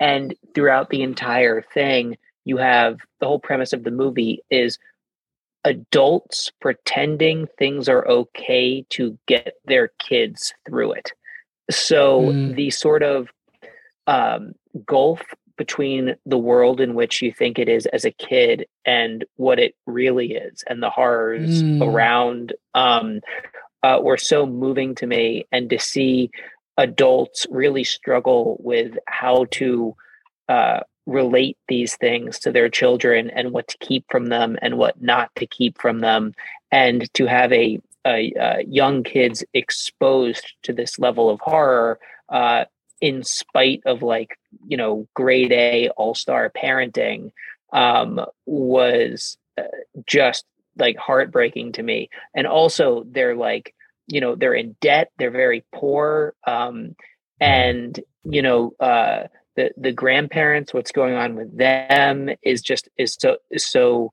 moving. Um, Judi Dench, who plays the grandmother, and one of the and her the person who plays the grandfather is incredible too. But like it's uh, the, Ciarán Hinds. Yeah, he's incredible. Um, King King Beyond the Wall. Ah, oh wow, okay. Oh yeah, for the Game of Thrones. Julius Caesar. Um, ah, from Rome. Yeah. Oh, oh, that Julius Caesar. um, but anyway, that that that's all I have to say about it. That the the sort of adult childhood dynamic through the eyes of a child, end of innocence thing, all of that that's in the movie, I thought was done really well, and it just like really pulled at me the whole time. I was like a mess this whole movie, which shocked me. Oh, wow. I was very surprised to have that happen. I love that. That sounds like a like a delightful surprise to to go in and kind of not expect much and then to have this like profound emotional reaction. That's that's beautiful, Mitch. Can you cry well, now on this tell, podcast? Don't tell nobody, okay? Don't tell nobody. I got the I, reputation to maintain. the one other thing I'll say, this movie had a killer soundtrack. The music was great. Spice Girls? Oh, Spice Girls yeah. in it? Yeah, Spice Girls, uh, some of the early stuff from the 60s. um, yeah. No, it was it was fine. It was a, a I, I think that says a lot about like kind of I don't know how much like your attitude or or what you bring going into a movie can kind of shape how you feel about it cuz like I said, I kind of had my like walls up and I was like I don't want to like this movie. I'm not going to like it. It it was a totally fine movie. It's honestly, it's I think probably kind of like a difficult movie to like strongly dislike. But um, I don't know, like uh, autobiographical black and white movie. I kind of was the whole time I was thinking like I saw this three years ago and it was called Roma and it was much better, mm. which was basically like the story is a very different kind of tone of movie but um yeah i don't know. Yeah. Well that's fair. Um uh let's let's shift over uh and doff our caps uh to the king king richard. Uh this is a movie i haven't seen. Uh one of you, do you want to uh, uh, summarize uh, this motion picture?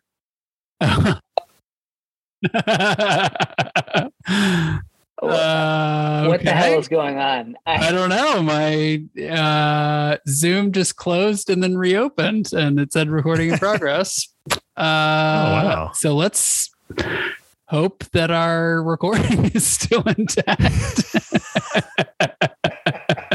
and these are the kinds of things that that that the father of Serena and Venus Williams had to deal with every day. The the trials and tribulations of life in Compton with unstable internet, uh, as he uh, shepherded his family using nothing but his own uh, grit and ambition uh, from, uh, from from a, a poor neighborhood in Compton, California, to the, the top of the the the mountain of, of wealth and achievement uh, based on uh, uh, scraps and and tennis prowess. The end. And you're referring to, of course, the movie Dune. That, did we do it? That's the movie Dune, right? yeah, obviously. obviously. Uh, no, that's King Richard. I did not see this film. Uh, what do you guys think? I liked it. I liked it. It was um it was good. It's basically like a sports movie slash family drama. I think maybe like a good way to put it. But it was it was a movie that had like a lot of heart. Um, definitely has like heartwarming moments. It has a really great lead performance from Will Smith and great performances throughout the movie. Like uh, the movie is mainly focused on him, his wife, and their they have five daughters, but specifically the two daughters who are Venus and Serena Williams. Um, and Venus in particular uh, gets a lot of time in the movie.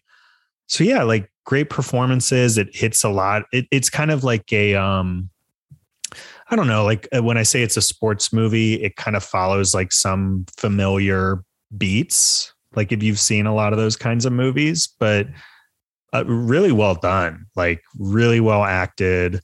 Um, yeah, supporting supporting turn from uh from John Bernthal, which I thought he was awesome and like worthy of a nomination himself. He plays uh the girls tennis coach kind of in like the latter half of the movie and um I don't know if uh, I don't know if people he's not like a household name necessarily, but he was on Walking Dead for a while. He's played like a number of Tufts and Scorsese movies and is kind of like a Punisher. tough guy type. He was the Punisher, right? And he was totally, totally different guy, like very kind and like generous guy in this movie. And it was really cool to see him in that kind of role. Um, yeah. All right. And that's King Richard, which yeah, gets us cast.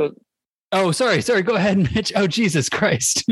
Please go ahead no, no, that that's no, that that's fine. um, no, yeah, cast cast was awesome. Um, I I don't know.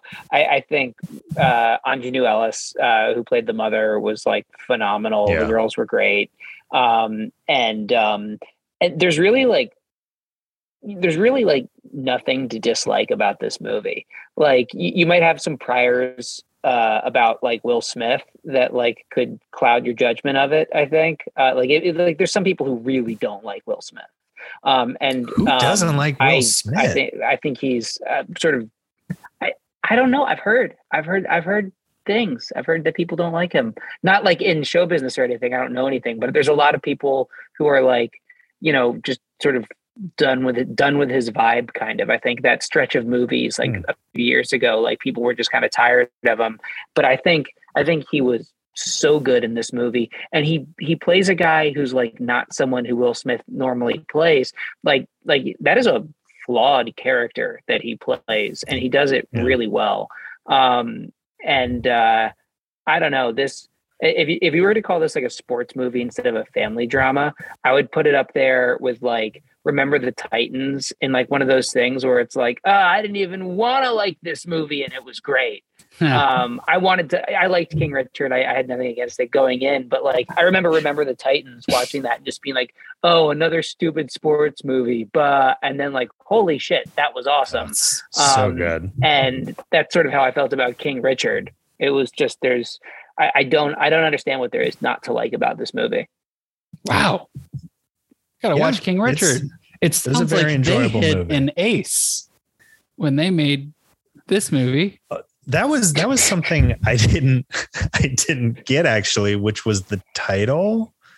I and I, I I was waiting during the movie for there to be like some speech where like I you used to be king of this or or for um for Aunjanue Ellis to be like, oh, King Richard, you think you're all that like but there was never any reference to it. Mitch, do you know why this movie was called King Richard? I mean, I think I thought I thought Bernthal maybe says something about that as you know. Maybe yeah, I might have uh, just missed it. like you know oh hate to dis but but i think that i mean the point of it is is that he he has this you know plan or whatever and is going with it and is so convinced of his own um uh idea and this like impossible dream and he just goes and goes and goes and he he for better and worse doesn't listen to really anyone throughout the movie until he absolutely has to and and it works and so like he uh he treats others as though he's the king um whether or Yeah. not um his like place in the world would affirm that uh self-regard and it ends up working out for him Okay, I like that. And the other thing is, you know, it's uh, we don't know what's going to happen, but it seems like finally we might get someone um, to win Best Actor while doing the accent from The Water Boy, and you know, it should have happened for Sandler a quarter century ago, but it, it seems like it might finally he- be time. Is he doing a Bobby Boucher in this one? he is. He's and he's. I mean, it's. I I think he sounded good and like it's. It's. Um. I honestly, I I do think that if I were voting, I probably would vote for him for best actor. It's for me. It's between him and one other person who we might get to a little later, but. Um, but yeah, for the first five minutes of the movie, I was like, "Oh, okay, Will Smith is we're doing like a little bit of oh i gotta go to Woik or like stuff like that um so yeah no it wasn't it wasn't like stupid comically over the top but yeah he's doing a louisiana like bayou accent That's funny. Wow. Well, uh, let's let's move on to our gotta have it category, shall we, gentlemen? This is the top of the mountain here. let's do it uh, This wouldn't be on the top of my county mountain. Licorice, ew. I would I wouldn't even have that in the like it zone. Licorice pizza, on the other hand, hey, now that sounds like a winning Mm. combination for a movie. And this is a movie I have not seen yet. So, uh, Mitch and Matt, tell me, what's this movie all about? oh let me here i'll i'll synopsis this movie because i can i think do it pretty succinctly uh licorice pizza is written and directed by paul thomas anderson it is a coming of a PTA. It is a um, coming of age slash will they or won't they romance film about a 25 year old woman and a 15 year old kid. Cool. yeah so we can move on now right that's uh, and and and, uh, and we're not going to explain why but we loved it um, Well, that's that's uh, that's the thing. I I didn't love it. I didn't gotta Oh, have it. Really? this and yeah and this is why i was uh uh looking forward to talking about this movie so i i just watched this movie last night um it's the most recent watch of all these and i i've been thinking about it a lot today uh i like read some reviews i listened to some podcasts and um i don't know uh, the way i described it just then maybe is a little reductive but uh, that's what the movie is about and it there's a lot of really great things about this movie. It's well directed. I think this the screenplay is really good. Anderson writes great dialogue that's true in all of his movies. Um and there's kind of like a uh so It's- it it takes It's Philip Seymour Hoffman's son, too, right? yes so and that's That's that's, cool. worth mentioning I'd like, I'd, like to, I'd like to see him. Yeah, the leads are Cooper Hoffman playing the the younger guy, which is like you said, Philip Seymour Hoffman's son, and then the other lead is Alana Haim, who um, is a musician making her her acting debut. So it's two, both of them are in their first film ever, I believe, um, and they're both really good. the The performances are really good. There's some other big names who show up in the movie for like shorter scenes um the movie has a very like loose kind of uh like episodic vignette sort of style like it it sort of meanders from thing to thing and um is kind of just like a a movie that's taking its time and just sort of hanging out. You're just hanging out with the characters. And I I love those kinds of movies. And I love PTA's movies. And I I desperately wanted to love this movie, but I was thinking two hours straight about the fact that it's about a 25 year old woman and a 15 year old kid. Like, I mean, and I don't want to get into like what actually happens because there is a lot of will they, won't they. And it's kind of like a movie about flirtation and stuff. But, um, but yeah, I just, I couldn't really get past that. All right. Mitch, what did you think? You know, I understand that. um, there's, I think, I think you can, you can make a lot of great parallels between this movie and this didn't actually crystallize until to me until you were just talking right now which is why i was like raising my hand like an annoying kid in class. Uh, but the um uh i think this movie is like the exact opposite of the power of the dog. Um in a lot of ways they're similar. They're they're long. Uh, the the plot is not super linear. It's just um, sort of like being with these characters and seeing what they're about and seeing how they interact with each other and how they're going to navigate this situation or that that situation. Um, uh, but here are some of the opposite things about it.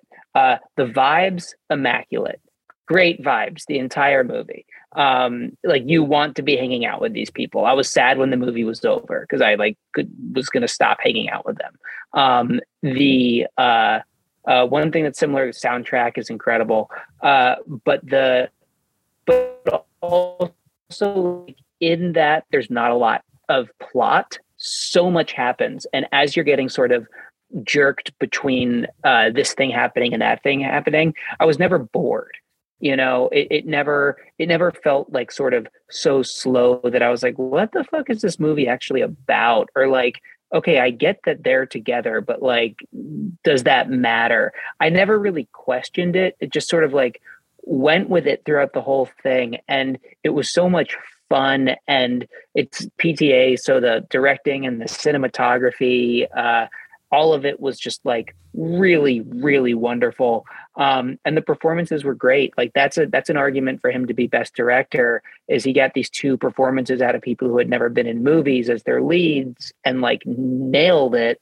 Um, i don't i don't think he's gonna win not that we're doing predictions but like i i would watch licorice pizza uh, again and probably sign up for it a week later. Like i just really enjoyed like the ride of that movie and it never bothered me that it it doesn't really there's not like a uh, uh, traditional story arc destination.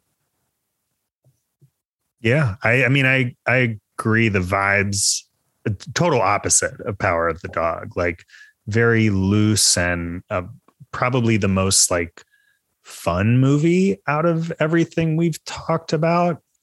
Um yeah, I mean, I, I think that's probably true. Um, yeah, I, like I said, I wanted, I really wanted to love this movie. And the, so the movie is about and grapples a lot with like, is this okay? Like the character of Alana, like voices that out loud multiple times. Like, I don't know, like if I should be hanging out with this kid or what's going on.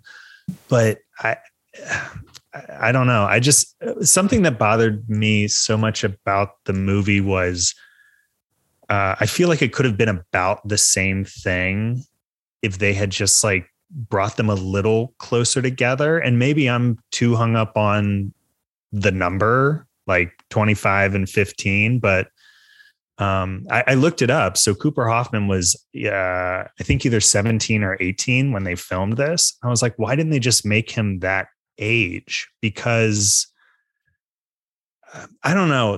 When your movie has me Googling age of consent laws, like uh, it's just not, it's not, it's not really where I want to be. And I, I've talked to a few people who have kind of said, like, oh, well, I just kind of pretended that it was different or that he was actually 18. And it's like, okay. And I could, you know, I could probably go back and watch the movie with that in my head and enjoy it more, but th- that's not what the movie is. I, I, don't know. I thought it was weird because Hoffman, um, you, he's like with a group of friends throughout the movie because his character. So to give some context, his character is a former child actor who's sort of aging out of it. He's an entrepreneur. He has a little bit of money. He's his character in a lot of ways is more mature than Alana's character, who is sort of like I don't know, it's sort of like a like a mid 20s loser. Like she doesn't really have a job. She's living at home. She has all this stuff. Um, she's the youngest in her family, whereas uh, Cooper Hoffman's character, which by the by the way, his character is named Gary Valentine. Great name. Great name. Um, but he's the older brother who takes care of his younger brother. So like there's there's these things that kind of um like in a lot of ways his character is actually more mature than hers. But yeah, I don't know. I don't know. Like watching him yeah, I, it felt like it was um provocative to a point beyond what it needed to be to make the same point and tell the same story. That's that's fair. Uh, I think there's also part of it with the maturity where like, and this this does like get into uh, you know murky territory here, but like, um, it, he is also uh, just from a physical standpoint, like yes. pretty massive dude.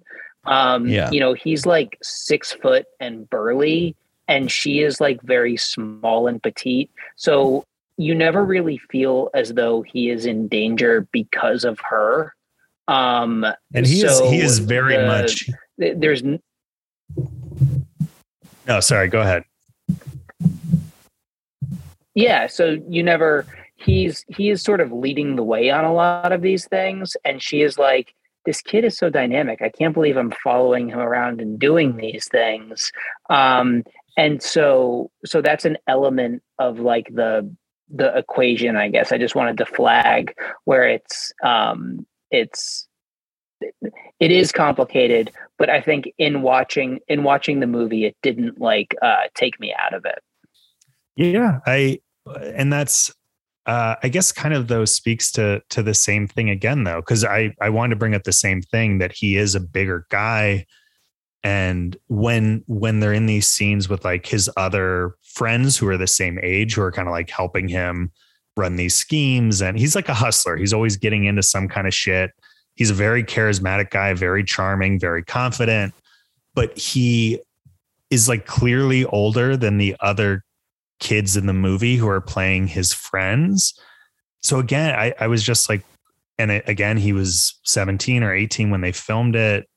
So I, I, I don't know. I just thought it was weird that he was aged down a few years. Like I, I, I guess I just didn't get what the point was, other than to um make me uncomfortable, which it did. And it, I said this about Don't Look Up earlier. I think I think there's um I think there's something to be said, like art that makes you kind of grapple with stuff and like think about things. Like it, it was a um effective movie in a lot of ways. It it got me thinking as much as any other movie I've watched, but I just couldn't I just couldn't get past it.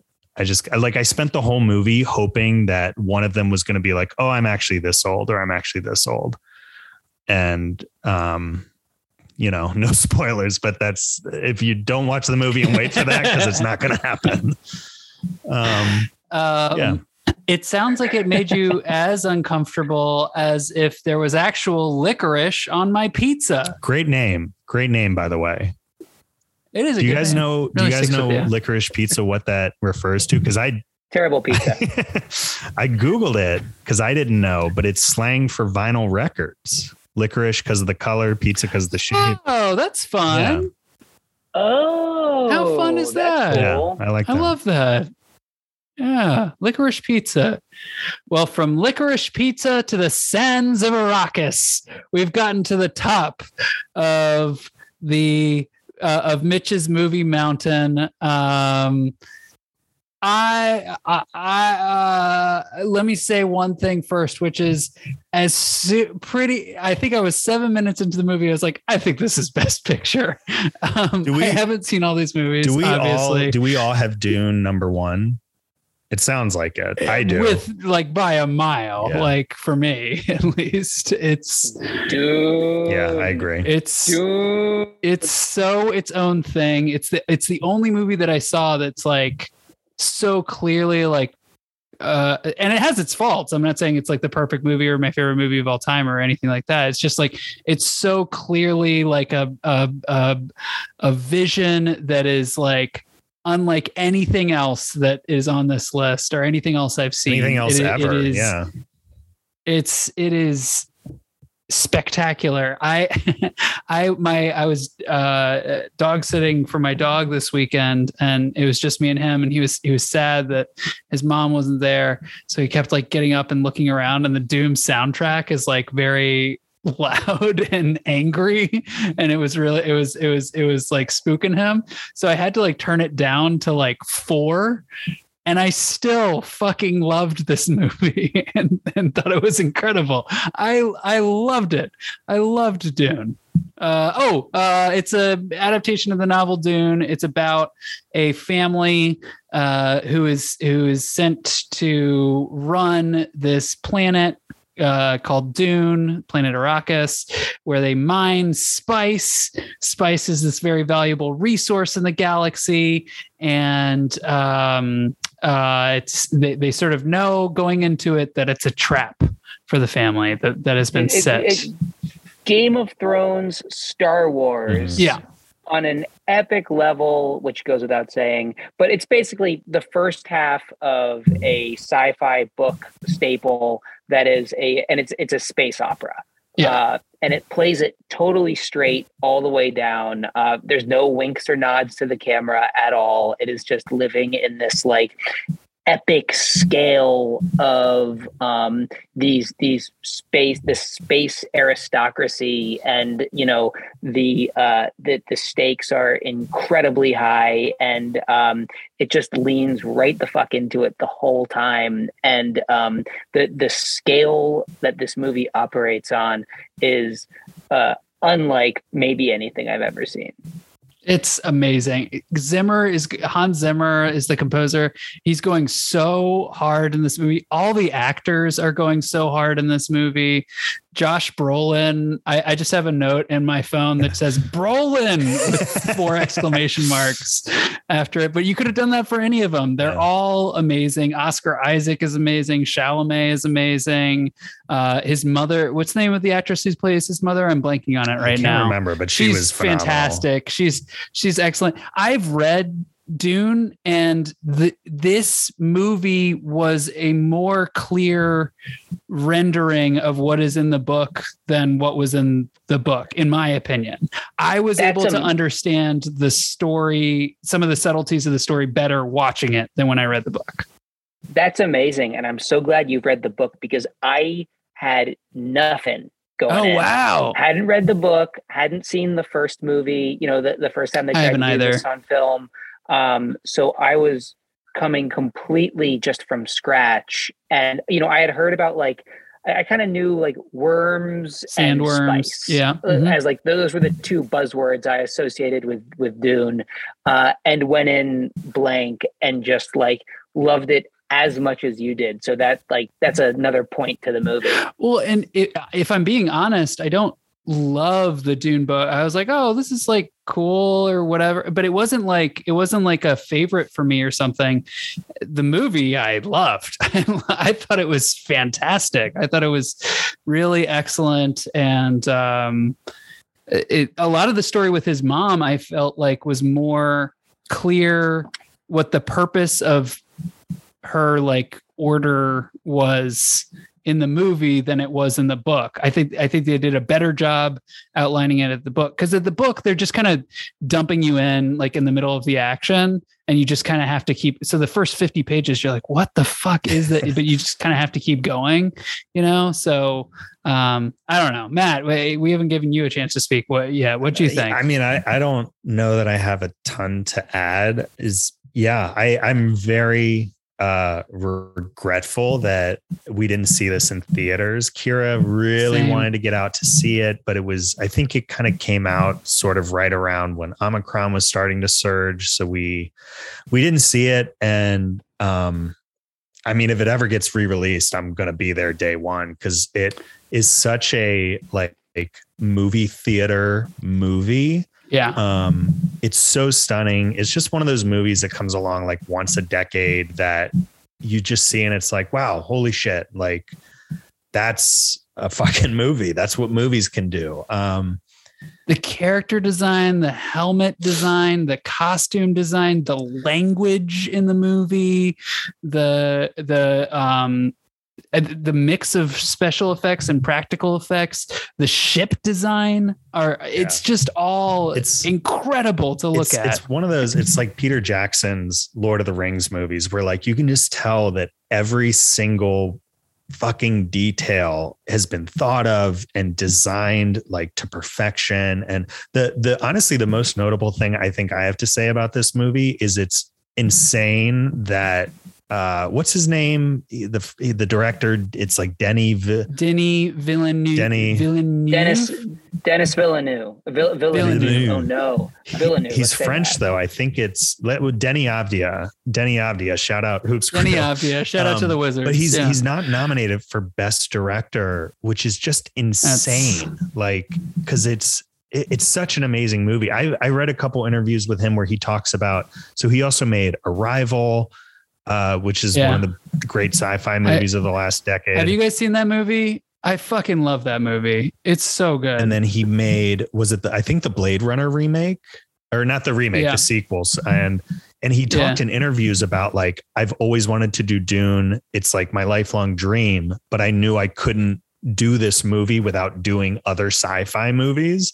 So he was basically like I did these other movies just cuz I know that I needed reps to get to Dune because it was like such a a holy grail for him and like just what eh, so much dedication and so much time and energy put into the movie. I it's a bummer that he's not going to be recognized for it. Well, I, I mean, part two is going to come he, out, so you know, yeah, hopefully yeah, he'll be recognized then. Yeah, I can't believe he wasn't nominated. I actually I've looked at these nominations a bunch of times and like was thinking about who to win, and, and I've just always, I just, I guess I like my mind put his name on that list. It was, to me, it was a given that he was nominated. That's insane. It is insane. insane. It's insane. Um, yeah. I wanted to make a comp with this one. It, it's funny that you did the Lord of the Rings because, like, the only movie that I could like think of that I could compare this movie to was Mad Max Fury Road, mm. where it was another sort of just sort of like epic, lots of desert stuff. So maybe that had something to do with it. But like this completely, um, uh, you know, this auteur's version of this thing where, you know, you try to explain this to anyone and you'd sound absolutely crazy. But this guy spent, you know, years and years of his life, uh, on this vision that just other people had to trust because it's this huge ensemble piece and you just never know how that something like that's going to come out. And just absolutely nailed this landing of a movie that puts you in a world and again is completely unapologetic about it. It's just like no you're you're here now and all of like the uh the cynicism that we have in our society and the sort of ironic this or ironic that or like um is all gone mm-hmm. and it's just uh you are you know thrown in with these people who take everything incredibly seriously mm-hmm. and the mm-hmm. movie is still fun but um and there's some jokes in there yeah yeah there yeah there are but everyone is so bought in yeah. in the movie and everything about the film uh, points in the same direction of just right. everyone working on the same team that like it's it was just such a nice relief from any kind of like Twitter cynicism or like um, uh, sort of ironic shrugging or whatever. It was just really, really uh, uh, wonderfully done and not didn't talk down to you at all and didn't make any apologies for like the scale of the thing it was trying to do. Yeah. Well said. Yeah. Really well yeah, said. That's a I think that's a great point. I I hope my hope for this movie because it is part 1 of I believe 2. I think there's going to be one more. So I I hope that, you know, assuming it's on the level that this one will be, which I I don't doubt that it'll be just as good, but my hope is that the second part will kind of get the um I guess to continue the analogy, get the like Return of the King treatment, where the 1st mm-hmm. two Lord of the Rings movies got nominated for stuff but never won, and then Return of the King, they were like, okay, let's give it all the Oscars. Mm-hmm. Um, so yeah, hopefully Deni Avdija will get his due uh, down the road. And uh, Mitch, I, I know you want to take a moment to talk about worst person in the world too, because this was also tied for your for your top spot.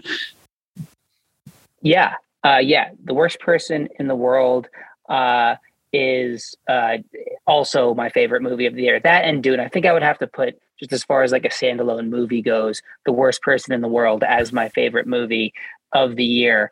Um, and it's uh, an incredible, incredible movie uh, that's about this uh, a woman who is just um, sort of she's about to turn 30 she's uh, sort of lost in her relationship and uh, it's really as far as like what it means to be a millennial in the world right now in this moment this movie captures you know uh, 2018 to 2022 uh, pandemic aside even though there is the, the there, there is like a a little bit of pandemic in the movie um, but like this movie just captures what it means to be an adult when you don't really know what you're doing mm. and the secret is none of us fucking know what we're doing um, but it is told with such like uh, humor and honesty. It has uh, some of the best dialogue I've seen in any movie. Just mm. like the, it feels so natural and real. The pacing of the movie is great. The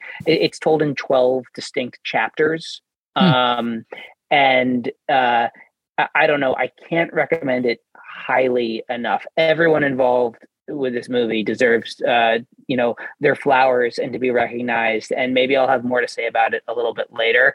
But like this it was i can't remember a movie i've seen that i've identified more with it not always in good ways in like really unflattering ways sometimes. I've identified with the movie so much and you know it is uh it is a movie that's not in english and uh follows around a 30 year old woman and i'm watching this movie like this is me. Uh, you know uh, it is it is just so universally true on and so many levels. I like it's from norway is that right too? Yeah, it, yeah. it's from norway. Um and uh it is yeah, I like yeah. So it's Norwegian. It's in Norwegian. It's in subtitles. Um, and I like I can't recommend this movie highly enough. If you know, uh, and I don't think anyone's seen it. Uh, so it's it's it's fucking incredible. I I I really want to go see it. It's it's only in theaters right now, right? It's not streaming anywhere yet. I believe so. I mean, I saw it at like uh, like an independent film house in New York. So nice. that's the only place I could find it. Ooh, I know, I know. my real my real uh, East Coast bias is showing here. my real uh, you know uh, but um real coastal elite stuff happening. That's right. But uh but this movie is so fucking good. Yeah, I, I gotta uh, go see it. I saw um, I when I went to the theaters last week, I saw a poster for it, and its name was in my head because you had told us that you liked it so much, and I was like, "Oh, cool! Like maybe I it's should." It's a great poster. Yeah, but I, I mean, I, I saw Batman instead. no, no regrets, no regrets. But yeah, is it, Mitch? Do you know? Is it nominated for anything? Yeah, it's nominated for uh, best original screenplay um, and for uh, best international film. And it, I hope it wins best screenplay. It really should. It's, I don't even care what else is in that category. It, it would blow it away. I bet you licorice pizza's in there. it, and and it should beat licorice pizza. Um, and and I love licorice pizza. Let's see. I've got the screenplay. Right screenplays always were like the like I, that's where like Tarantino won for Pulp Fiction. I think Get Out won screenplay. Right. That's always where like the cool movie that the Oscars are too stuffy right. to really recognize gets awarded. Children of Men many mm-hmm. years ago won for screenplay, but wasn't really nominated for anything else. That that that says a lot because that's my favorite movie of all time. Yeah, so that's a really good movie you know, I guess I guess I'm just a best original screenplay kind of guy. Although Children of Men would have been adapted. Though. It was adapted, yeah. But yeah, that Mitch, one of my best all time. This is relevant to this conversation. Best all time double feature in my life was with Mitch Lerner. Mitch and I during a snowstorm in Evanston, Illinois, uh, just outside of Chicago. We went to see Pan's Labyrinth and then we saw Children of Men Jesus afterwards. Christ. It was yeah, fucking was, incredible. And I had seen Pan's Labyrinth and he had seen Children of Men. And those, so we were those are sharing two, them with each other. Two incredible movies, but that's a lot of like darkness. Yeah, um, it was in a double it feature. Was. But yeah, I mean, those movies are both incredible. Uh, amazing. Who directed amazing. Children of Men? Uh, uh, Alfonso Cuarón. Cuarón, yeah. Oh, really? Oh, Prisoner wow. of Azkaban, baby. Well, he's he has some much better movies than that. Gravity. Um, Gravity, Roma, Roma, which I brought up Roma? earlier. Yeah, yeah, I'm a big fan of his. I, I, I love his work. Yeah, he's great. Um, well, uh, we we've made it to the top of the mountain. Congratulations on the summit, boys. Let's Ooh. take a, gr- a, brief break uh, to to collect ourselves to celebrate uh, us peaking on the mountain, and and and we'll be right back.